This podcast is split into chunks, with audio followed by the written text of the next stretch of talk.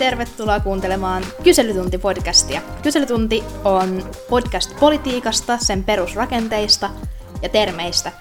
Mä oon Aada ja mun co-hostina on täällä Susu.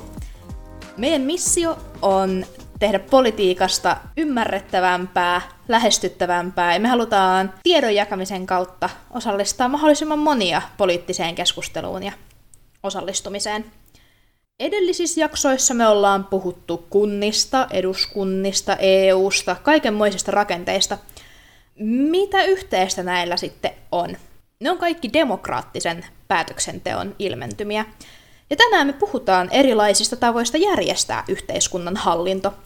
Erityisesti me paneudutaan tänään demokratian nykytilan kysymyksiin. Onko demokratia pilalla? Joo, tämä oli mun mielestä hurjan kiinnostava aihe, mitä Jep. enemmän tätä tutki, ja tämä ehkä on semmoinen, mistä monet kirjoittaa väitöskirjoja ja graduja, ja erityisesti siis demokratiasta, että pystytä kaikkia asiaa tässä yhdessä podcastissa mm. käymään. Jep. Mutta me koitetaan ainakin. Mutta Aada, no. sä teit jotain tosi mielenkiintoista eilen. Haluatko kertoa, mitä sä teit? Joo, tänään siis kun tätä äänitetään, niin on helmikuun alkupuoli, ja mä olen eilen käynyt tapaamassa pääministeriä. No, miten meni? Se oli tosi siistiä, todella mukavaa. Mä olin siis siellä luovuttamassa sellaisen partiolaisten ja nuorten kampanjan, missä kerättiin nuorten ajatuksia ilmastonmuutoksesta ja ilmastosta ja sitten toiveita pääministerille ja nämä sitten kävin toimittamassa. Ja mä olin jotenkin ajatellut, että no hän on kiireinen ihminen, että mm. tässä nyt varmaan niin kuin ojennan tämän pamfletin ja puhumme muutamat mukavat sanat ja sitten jatketaan, mutta ei, hän oli kuule, ei varmaan itse kattanut, mutta oli kattanut kahvit mm. ja istuttiin, juotiin kahvia ja se on siis Sanna, kuten hän pyysi, että häntä kutsutaan, on, se on tosi mukava ja rento, paljon lyhyempi kuin mä ajattelin. Se on mun pituinen. Mä olin jotenkin ajatellut, että vallassa olevat ihmiset on pitkiä, mutta hän oli pieni ja tehokkaan oloinen.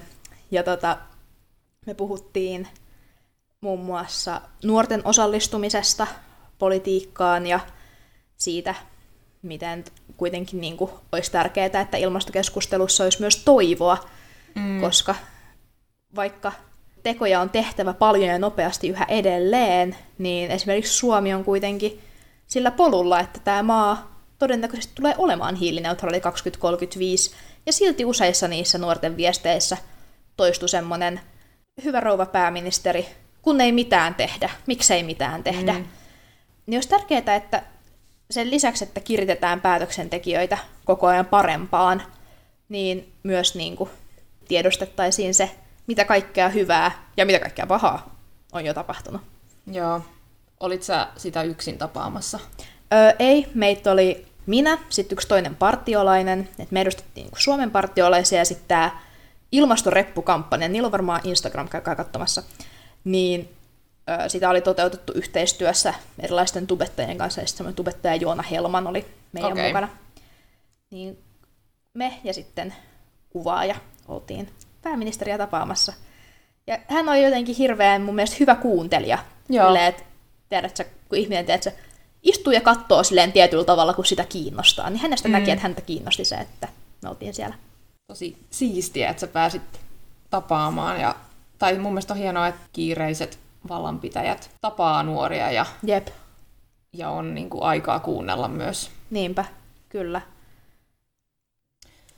Mutta joo, ehkä me mennään nyt tähän päivän aiheeseen. Joo, me voidaan tehdä semmoinen kaikki pääministerin salaisuudet jakso joskus toista. Mennään nyt Joo. siihen, mikä on poliittinen sitten, kun me saadaan, Sitten kun saadaan Sanna tänne haastatteluun tunnille, niin sitten häntä... Sitä, sitä en kysynyt.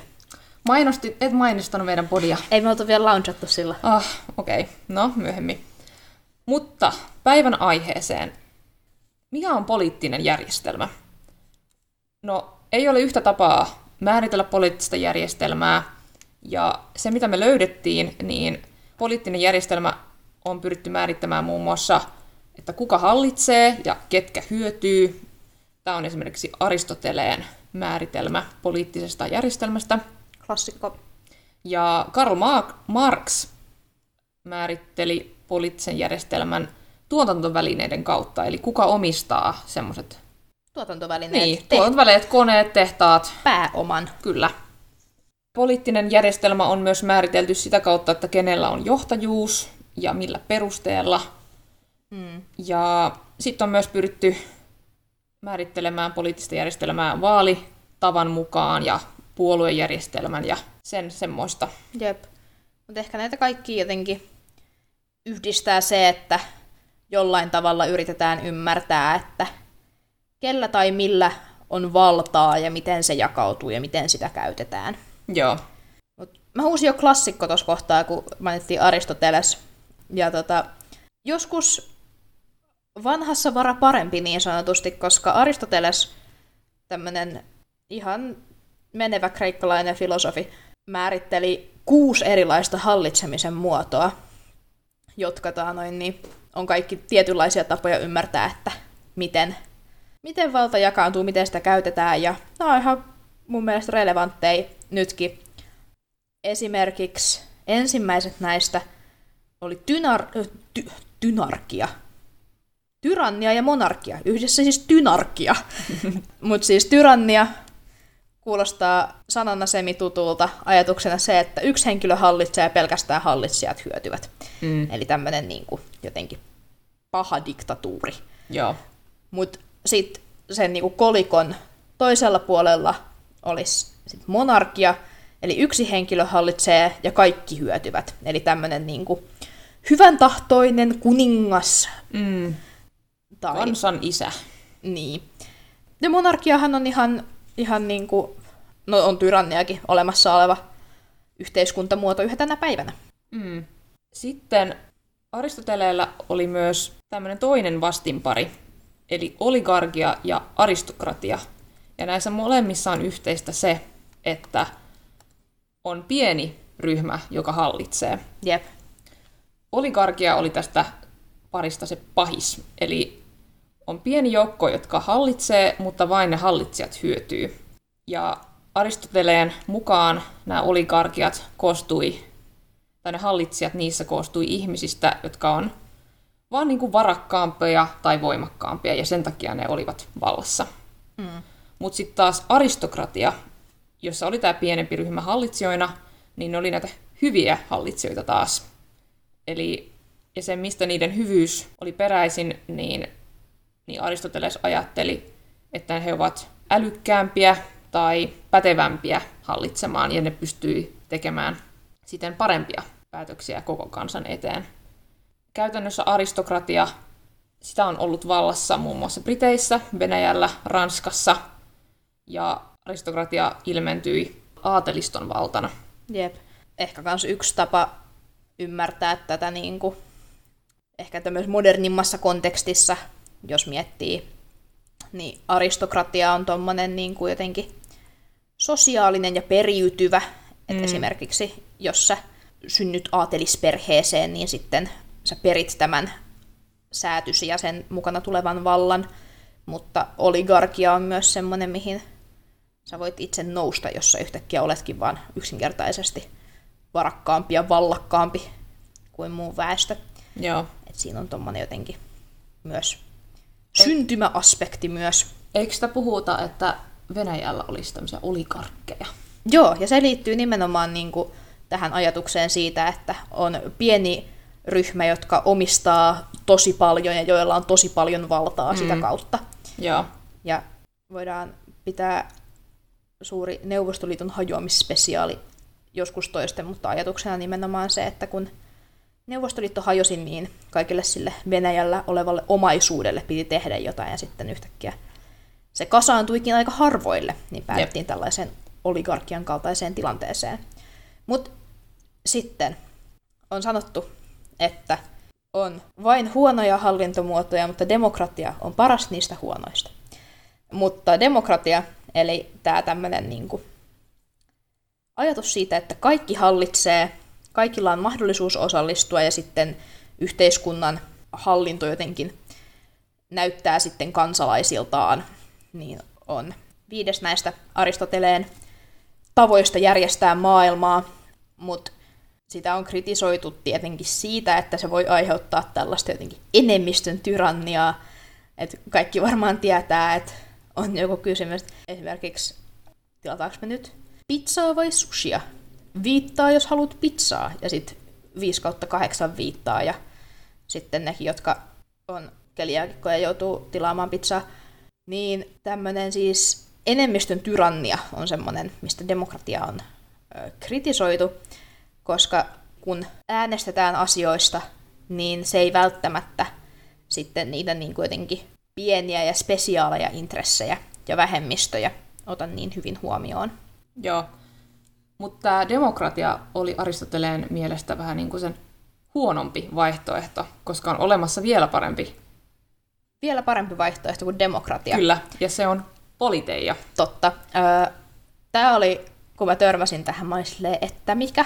Mutta se on siis tämmöinen niin kuin Aristoteleen paranneltu versio demokratiasta, demokratia 2.0, jossa enemmistö hallitsee Yhteisen. kaikkien hyväksi. Sen Joo. sijaan, että enemmistö hallitsisi toteuttaakseen enemmistön intressejä, niin toteutetaan niin kuin kaikkien intressejä. Ja tämä oli niin kuin Aristoteleesta semmoinen ideaalihallintomuoto.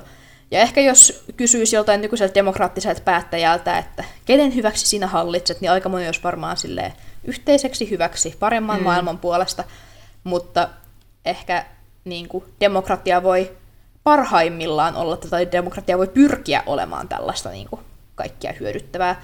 Ja ehkä myös niin tasa-arvon edistyessä me ollaan vähän lähempänä tällaista politeijaa kuin Aristoteleen aikana, jolloin esimerkiksi ää, demokratiaan sai osallistua sille vapaat miehet. Jep. Että sinänsä nyt on ehkä mahdollista toteuttaa sellaista demokratiaa, joka palvelee useampaa kuin silloin, kun päättäjinä oli Joo. silleen miehiä. Okei. Nyt me ollaan käsitelty nämä Aristoteleen kuusi vallan tai hallitsemisen muotoa, ja näissä oli nämä hyvät ja pahat parit.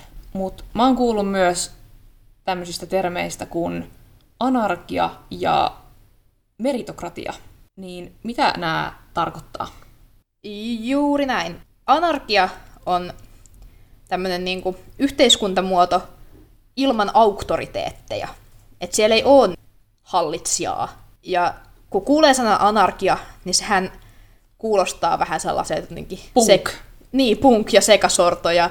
Rock niinku- and roll. Jep, että semmoinen jotenkin yleinen laittomuus ja sekasorto. Autot palaa. Mutta sitten kun kuitenkin sitä ajattelee niinku tarkemmin ja laajemmin, niin anarkia ei kuitenkaan silleen määritelmällisesti ole mitenkään väkivaltainen yhteiskuntamuoto. Et mm. Sinänsä jos kaikki ihmiset jotenkin eläis rauhassa keskenään, niin sekin voi olla anarkiaa, jos sitä ei tavallaan hallinnoi ja mm. sääntele mikään korkeampi taho. Niin. Ja sitten jos hyppää niinku yhden tason ylöspäin, niin mehän joidenkin ajattelijoiden mukaan eletään anarkian tilassa koko ajan, koska kan, kun ajattelee kansainvälisiä suhteita ja valtioiden välisiä suhteita, Joo. niin jotkut yliopistomiehet on sitä mieltä, että valtiot elää tällaisessa anarkian tilassa, koska valtioiden yläpuolella ei ole mitään sellaista suurempaa auktoriteettia, jolla olisi jotain mm. niin kuin oikeaa, kovaa valtaa. Okay. hallita niitä. Ja tästä seurauksena on sitten valtioiden konflikteja, kun valtiot yrittää suojella intressiään ja ottaa valtaa tässä niin kuin Mm. anarkian tilassa. Et ehkä niin kuin tämmöinen niin kuin vallanhimo plus anarkia on konfliktia, Joo. jolloin jos kaikki vaan poimii kukkia elää hippielämää ja kukaan ei halua mitään valtaa, niin anarkia voi olla rauhaamasta. Tämä on nyt mun Niin. hot take anarkiaan. No miten sitten se meritokratia? No, siinä on tällainen ajatus, että niin kuin yhteiskuntajärjestys ja yhteiskuntahallinto perustuu yksilöiden lahjakkuuteen ja ansioihin, mikä on sitten tarkoittaa meriittejä. Mm. Ja meritokraattisessa järjestelmässä siis näille niin kuin tärkeimmille paikoille nousee ne, jotka on älykkäitä, ne, jotka on ahkeria, ne, jotka saavuttaa paljon. Mm. Ää, ja musta oli upeaa sitten, kun mä jotenkin katsoin, että miten, miten tätä on määritelty, niin sit siellä hirveästi niin kuin alleviivattiin sitä, että meritokratiassa tämä niin kuin yhteiskunnassa nouseminen ei perustu mihinkään sellaisiin saatuihin etuihin, kuten vaikka perittyyn vaurauteen tai luokkaan tai etnisyyteen tai muuhun tällaiseen, mikä vaan niin kuitenkin sai mut huokaamaan syvään, koska kyllä mun mielestä niin kuin siinä kohtaa pitää suhtautua vähän kyseenalaistaen, jos yksilön menestys pyydetään irrottamaan semmoisesta yhteiskunnan rakenteesta, että tässä esimerkiksi ajatuksena olisi se, että valitaan aina se pätevin. Ja mm. sitten yhtäkkiä onkin, jos puhutaan nyt vaikka jostain valtiosta, niin yhtäkkiä valtion päätteet onkin kaikki vaan valkoisia miehiä, koska lainausmerkeissä ne oli kaikki pätevimpiä. Aivan. Jolloin mun mielestä on tärkeää kysyä, että niinku, mikä, kuka saa päättää, mikä on meriitti, ja kuka, kenellä on niinku mahdollisuutta saavuttaa ja tavoittaa nämä meriitit. Ja olla niinku realistinen sen suhteen, että millaista suosintaa ja millaista syrjintää yhteiskunnassa tapahtuu. Joo. Rant over. Jep, mutta onhan toi, kyllähän toi meritokratia vähän niin kuin nykymaailmassa tavallaan tapahtuu, että... Tai ehkä ei. Leikataan tuo pois. ei, kun just hyvä, koska nimenomaan toi on, toi on se, miten meritokratiasta usein ajatellaan, että taidot, ahkeruus ja lahjakkuus ratkaisee. Ja totta kai niillä on väliä. Mutta jos ajatellaan niin kuin meritokratiaa yhteiskuntajärjestelmänä, niin naivia välittää, että millään muulla ei olisi väliä. Mut hei, nyt me ollaan liikuttu tämmöisellä niin kuin melko ylätasolla. Ja mikä, mikä tämä tilanne sitten on Suomessa? Meillä on demokratia, mutta niin kuin, millainen ja mikä homma? Joo. No Suomessahan on edustuksellinen demokratia. Juuri näin. Ää, perustuslain mukaan valtiovalta kuuluu kansalle ja sitä edustaa eduskunta, joka on valittu vaaleilla. Jep. Ja tämä edustuksellinen demokratia, niin kuin sanoin, tarkoittaa, että äänestetään joukosta jotain edustajia ja sitten he tekee päätökset meidän puolesta. Ja yleensä tässä edustuksellisessa demokratiassa tämä kansan edustaja ei ole kuitenkaan sitoutunut tekemään täsmälleen, mitä kansa tahtoo, vaan se vähän niin kuin tekee kuitenkin omia valintoja sitten, kun se sinne on päässyt sinne valtaan. Ja toi on sinänsä niin kuin ihan hyvä, koska sitten mä voin esimerkiksi äänestää hyvinvointialueille niin sellaisia päättäjiä, joilla on jotain näkemystä soteasioista, eikä mun tarvitse koko ajan kerto- olla kertomassa sille, että mitä nyt tästä ja tästä paperista pitäisi äänestää, mikä sitten olisi niin kuin suoraa demokratiaa, jos jokainen äänestäjä joutuisi jokaisen pikkuasian kohdalla tekemään sen päätöksen itse. Joo. Mutta sen lisäksi, että Suomen kansalaisilla on tämä äänioikeus, niin se ei ole pelkästään se ainoa niin kuin demokratian toimenpide, vaan mm. lisäksi meillä kaikilla on vaalikelpoisuus, eli me voidaan asettua ehdolle itse vaaleissa. Tietysti tietyt ikärajat ja kansalaisuus pitää olla. Tai itse asiassa ei kaikissa vaaleissa tarvitse olla kansalaisuutta. Esimerkiksi kunnan. Riittääkö, että on asukas? Luulisi, että riittäisi. Niin.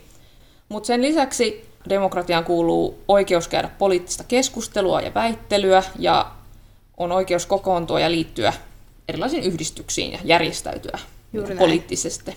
Et nämä kaikki kuuluu tähän demokratian toteutumiseen yhteiskunnassa. Kyllä, mutta sitten siihen liittyy kuitenkin niinku jonkinlaisia, en mä tiedä, rajoitus on vähän tyhmä sana, mutta kuitenkin mä aloin niinku ajatella tätä äänioikeus ja muut tällaiset, että mistä ne niinku sitten tulee. Niin kuitenkin äänioikeus on aina sidoksissa jonkun yhteisön jäsenyyteen.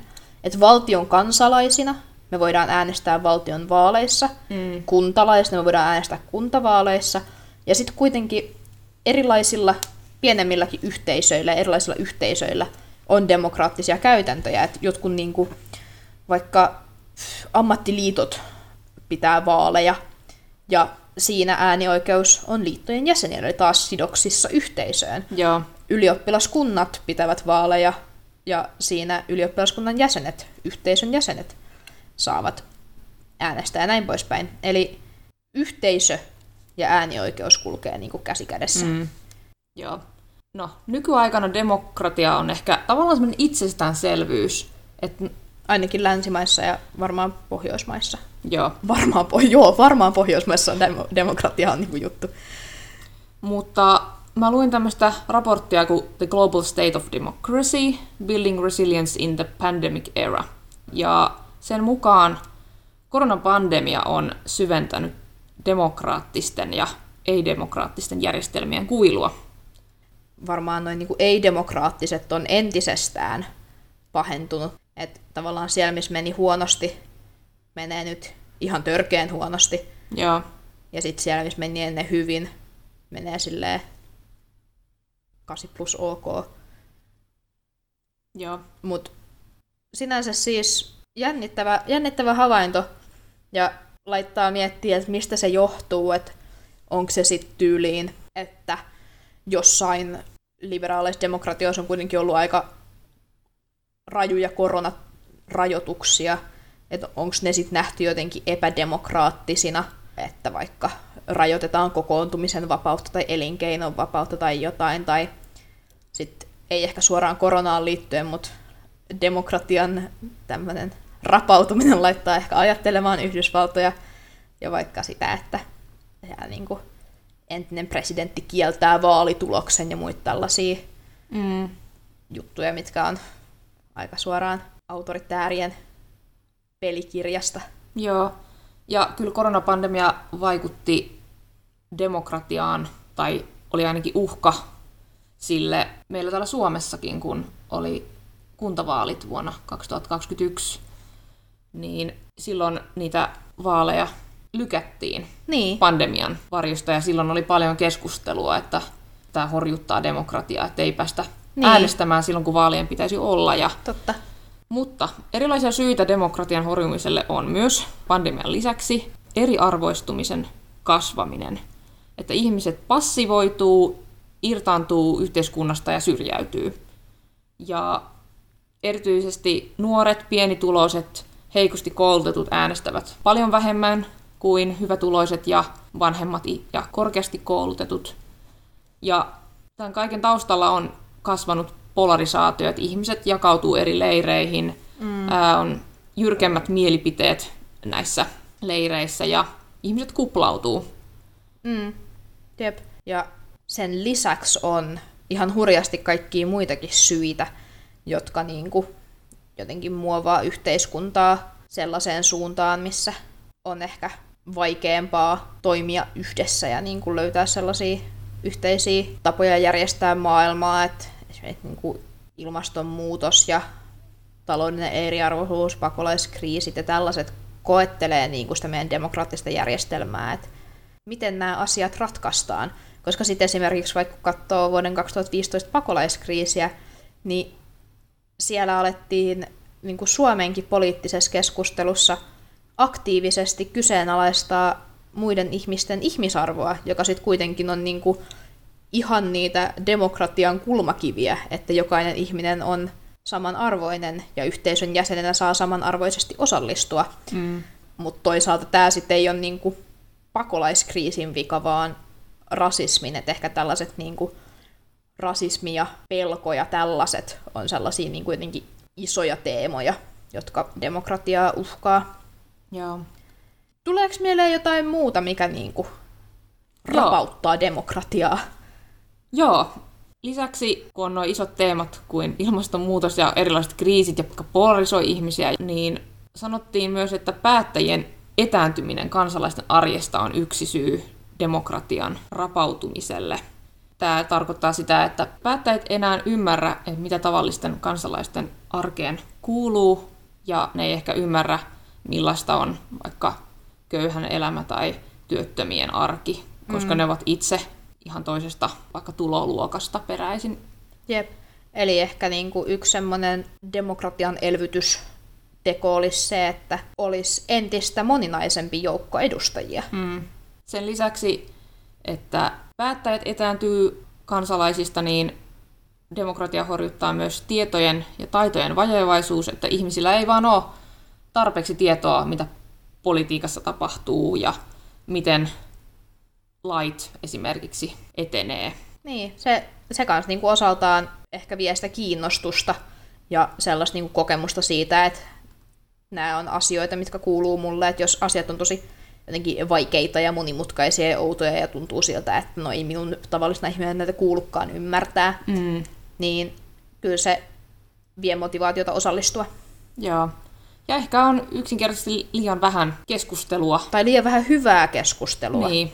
Kyllä sellaista jotenkin ympäriinsä huutelua on aika paljon, liikaakin. Joo. Mutta vielä niinku ehkä mielenkiintoinen havainto myös demokratian horjumisesta oli semmoinen kuin politiikan läpinäkymättömyys ja erityisesti lainsäädännön prosessien läpinäkymättömyys. Mutta miten niin on läpinäkymättömiä? Tai mehän voi mennä niinku eduskunnan sivuille ja katsoa, että näin tämä etenee. No itse asiassa Sitra teki tai on tehnyt tämmöistä kansanvallan peruskorjausprojektia, joka päättyi viime vuonna, mm. mutta sen osana he tekivät tämmöisen selvityksen lainsäädännön prosesseista, Juuri näin. että he halusivat kuvata, että mitä oikeasti siellä lainvalmistelussa tapahtuu. Joo. Mekin silloin, muistatko Aada, eduskuntajaksossa puhuttiin lainsäädännön prosessista, Mm. mutta tämä on se juridinen prosessi, mitä tapahtuu. Niin tämä Sitran selvityksessä selvisi, että on oikeasti todella vähän tietoa, mikä on lain valmistelun poliittinen prosessi. Ai siis semmoinen niin kuin jotenkin, että joo, on niitä tavallaan laissa määriteltyjä steppejä, joiden läpi se menee, mutta jotta ne stepit etenee, niin tarvitaan poliittista keskustelua ja sellaista niin kuin yhteisten linjojen löytämistä ja juttelua ja niin kuin sellaista yhdessä tekemistä. Ja Joo. ehkä niin kuin, olipa jotenkin kauniisti sanottu yhdessä tekemistä, mutta varmaan myös aika jotenkin vaikeiden asioiden ratkaisua niin. yömyöhään. Että kyllä me kaikki kansalaiset voidaan mennä sinne eduskunnan nettisivuille ja lukea, että lainsäädäntöprosessi tapahtuu näin. Mutta se ei ole se koko kuva. Et siellä on paljon poliittista vaikuttamista, on Mm. lausuntokierroksia, jossa voi olla lobbareita, jotka vaikuttaa siihen lain valmisteluun. Ja, et tätä ei ole kuvattu tarpeeksi. Mutta Totta. tässä Sitran selvityksessä pyrittiin kuvaamaan sen mahdollisimman tarkasti. Ja tätä selvitystä perusteltiin sillä, että kun kansalaiset eivät tiedä, mitä tapahtuu, niin niiden on vaikea osallistua poliittiseen päätöksentekoon. Mm.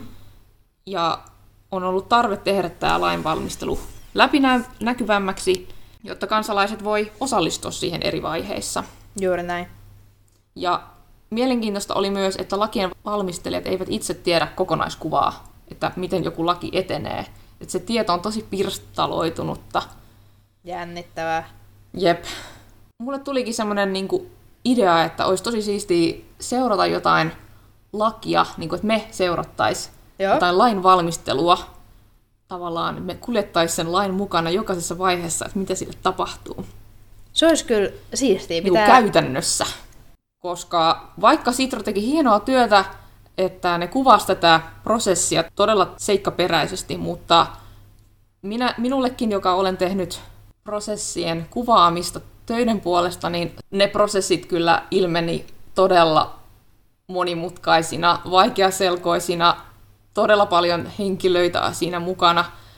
että se ei ollut kyllä mitenkään selkeää, vaikka mä olen kuitenkin katsonut eri paljon prosesseja. Jep, jep. Mut laitetaan to-do-listalle, jos me löydetään joku hyvä laki ja sitten me laitetaan kaikki meidän salaiset verkostot laulamaan, niin, Niin. ehkä me saadaan kyselytunnin suhmurointi ekstra vielä jossain kohtaa. No, me ollaan nyt paljon puhuttu demokratian haasteista. Ja on aika selkeää, että demokratia ei ole niin mikään täydellinen, vai onko se? Niin, varmaan kysyy eri tyypeiltä, saa eri vastauksia. Et sinänsä jos ajatellaan, että demokratiassa tärkeää on se, että kansa valitsee intressiensä mukaan, niin kunhan kaikilla on mahdollisuus äänestää, niin voidaan sanoa, että demokratia toimii kuten pitää. Et vaikka porukka jättäisi äänestämättä, se nyt oli niiden intressi. Mutta sitten toisaalta mun mielestä pitää kysyä, että jos vaikka on alhaiset äänestysprosentit, niin miksi ihmisiä ei kiinnosta osallistua, ja on niin kuin demokratian epäonnistuminen se, jos äänestystulos edustaa harvojen mielipidettä. Mm. Että sehän on niin kuin jotenkin määritelmällisestikin semmoinen enemmistön valta ei toteudu, jos harva vain äänestää. Ja sitten ehkä niin kuin pitää myös kysyä, että onko ihmisillä todella mahdollisuus valita intressiensä mukaisesti, kun tässäkin ollaan nyt puhuttu siitä, että on niin kuin vaikeaa tietää, mistä äänestetään. Että esimerkiksi vaikka aluevaaleissa ihan se oli iso keskustelu, että tajutaanko me nyt oikeasti, mistä näissä vaaleissa on kyse, ja eihän kaikki oikein ihan tajunnut. Joo. Ja sitten semmoinen jotenkin yleinen apatia, että jos ihmiset ei osallistu, niin mun mielestä jo pelkästään se, että ihmiset valitsee olla osallistumatta johonkin mm. järjestelmään, kertoo siitä, että siinä järjestelmässä on oltava jotain vikaa. Joo. Mutta niin, Mut onko tämä sitten jotenkin relevanttia Suomen kannalta? Pitääkö olla huolissaan? No, tutkimusten mukaan ei.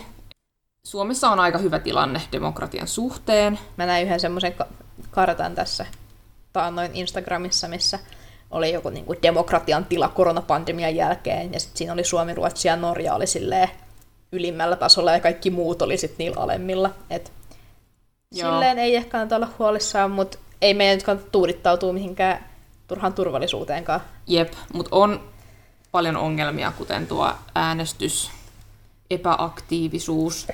Ja yksi mielenkiintoinen fakta, minkä löysin, että OECD ää, oli löytänyt, että Suomessa erityisesti vallitsee tämmöinen osallistumisen paradoksi. Mm. Ja se tarkoittaa sitä, että Suomessa on korkea luottamus instituutioita, eli esimerkiksi valtiota, ministeriöitä, koulutusjärjestelmää kohtaan, Joo. mutta ihmiset silti ajattelee, että omat vaikutusmahdollisuudet ovat heikot. No toi on jännittävää.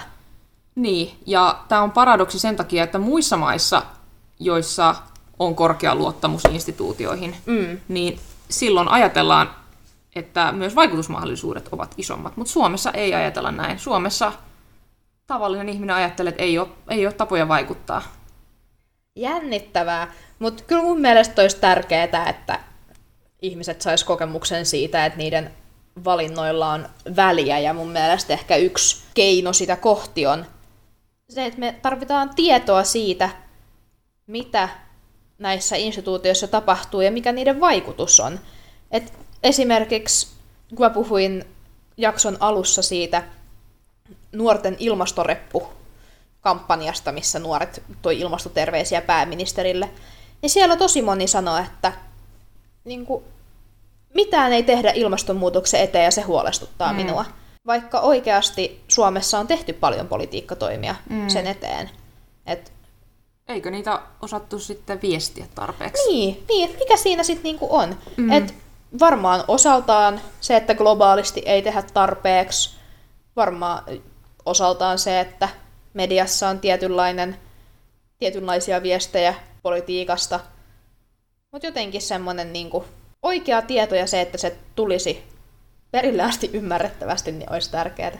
Ja tämä on ehkä niinku tosi semmoinen perusvaatimus tai tavoite, Kyllä. niinku, että saa sen kokemuksen siitä, että sillä omalla tekemisellä on jotain väliä. Jep. Että muistaa, että esim. opiskeluajoista, tai oikeastaan ihan mistä tahansa, että kun on antanut palautetta, ja sitten se palaute jotenkin otetaan huomioon. Niin, Mä muistan, että jotkut luennoitsijat kävi heti kurssin alussa läpi sitä, että mitä, mitä opiskelijat ovat antaneet palautetta ja mit, mitä toimia tämä luennoitsija on tehnyt palautteen perusteella.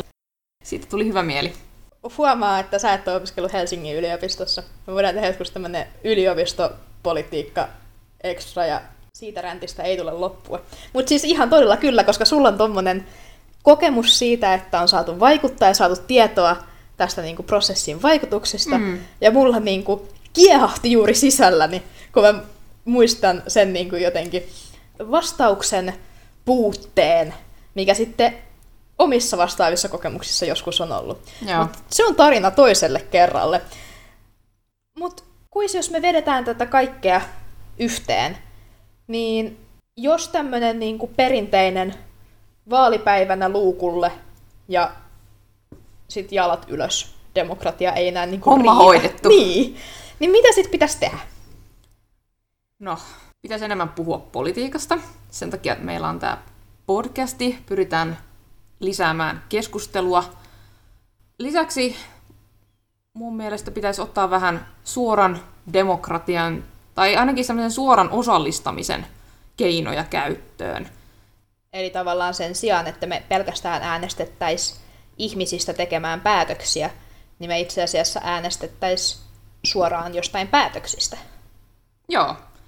Ää, luin, että Sanna Marinin hallituksella on tämmöinen kansallinen demokratiaohjelma Oho. 2025, ja siinä muun muassa yritetään löytää keinoja, miten kansalaisten osallistamista voidaan edistää. Niin, toihan on yksi keino. Olisi jännittävää tietää Niin. niin. sitä. Mutta se on vielä käynnissä, että ei vielä tiedetä, miten... Jep.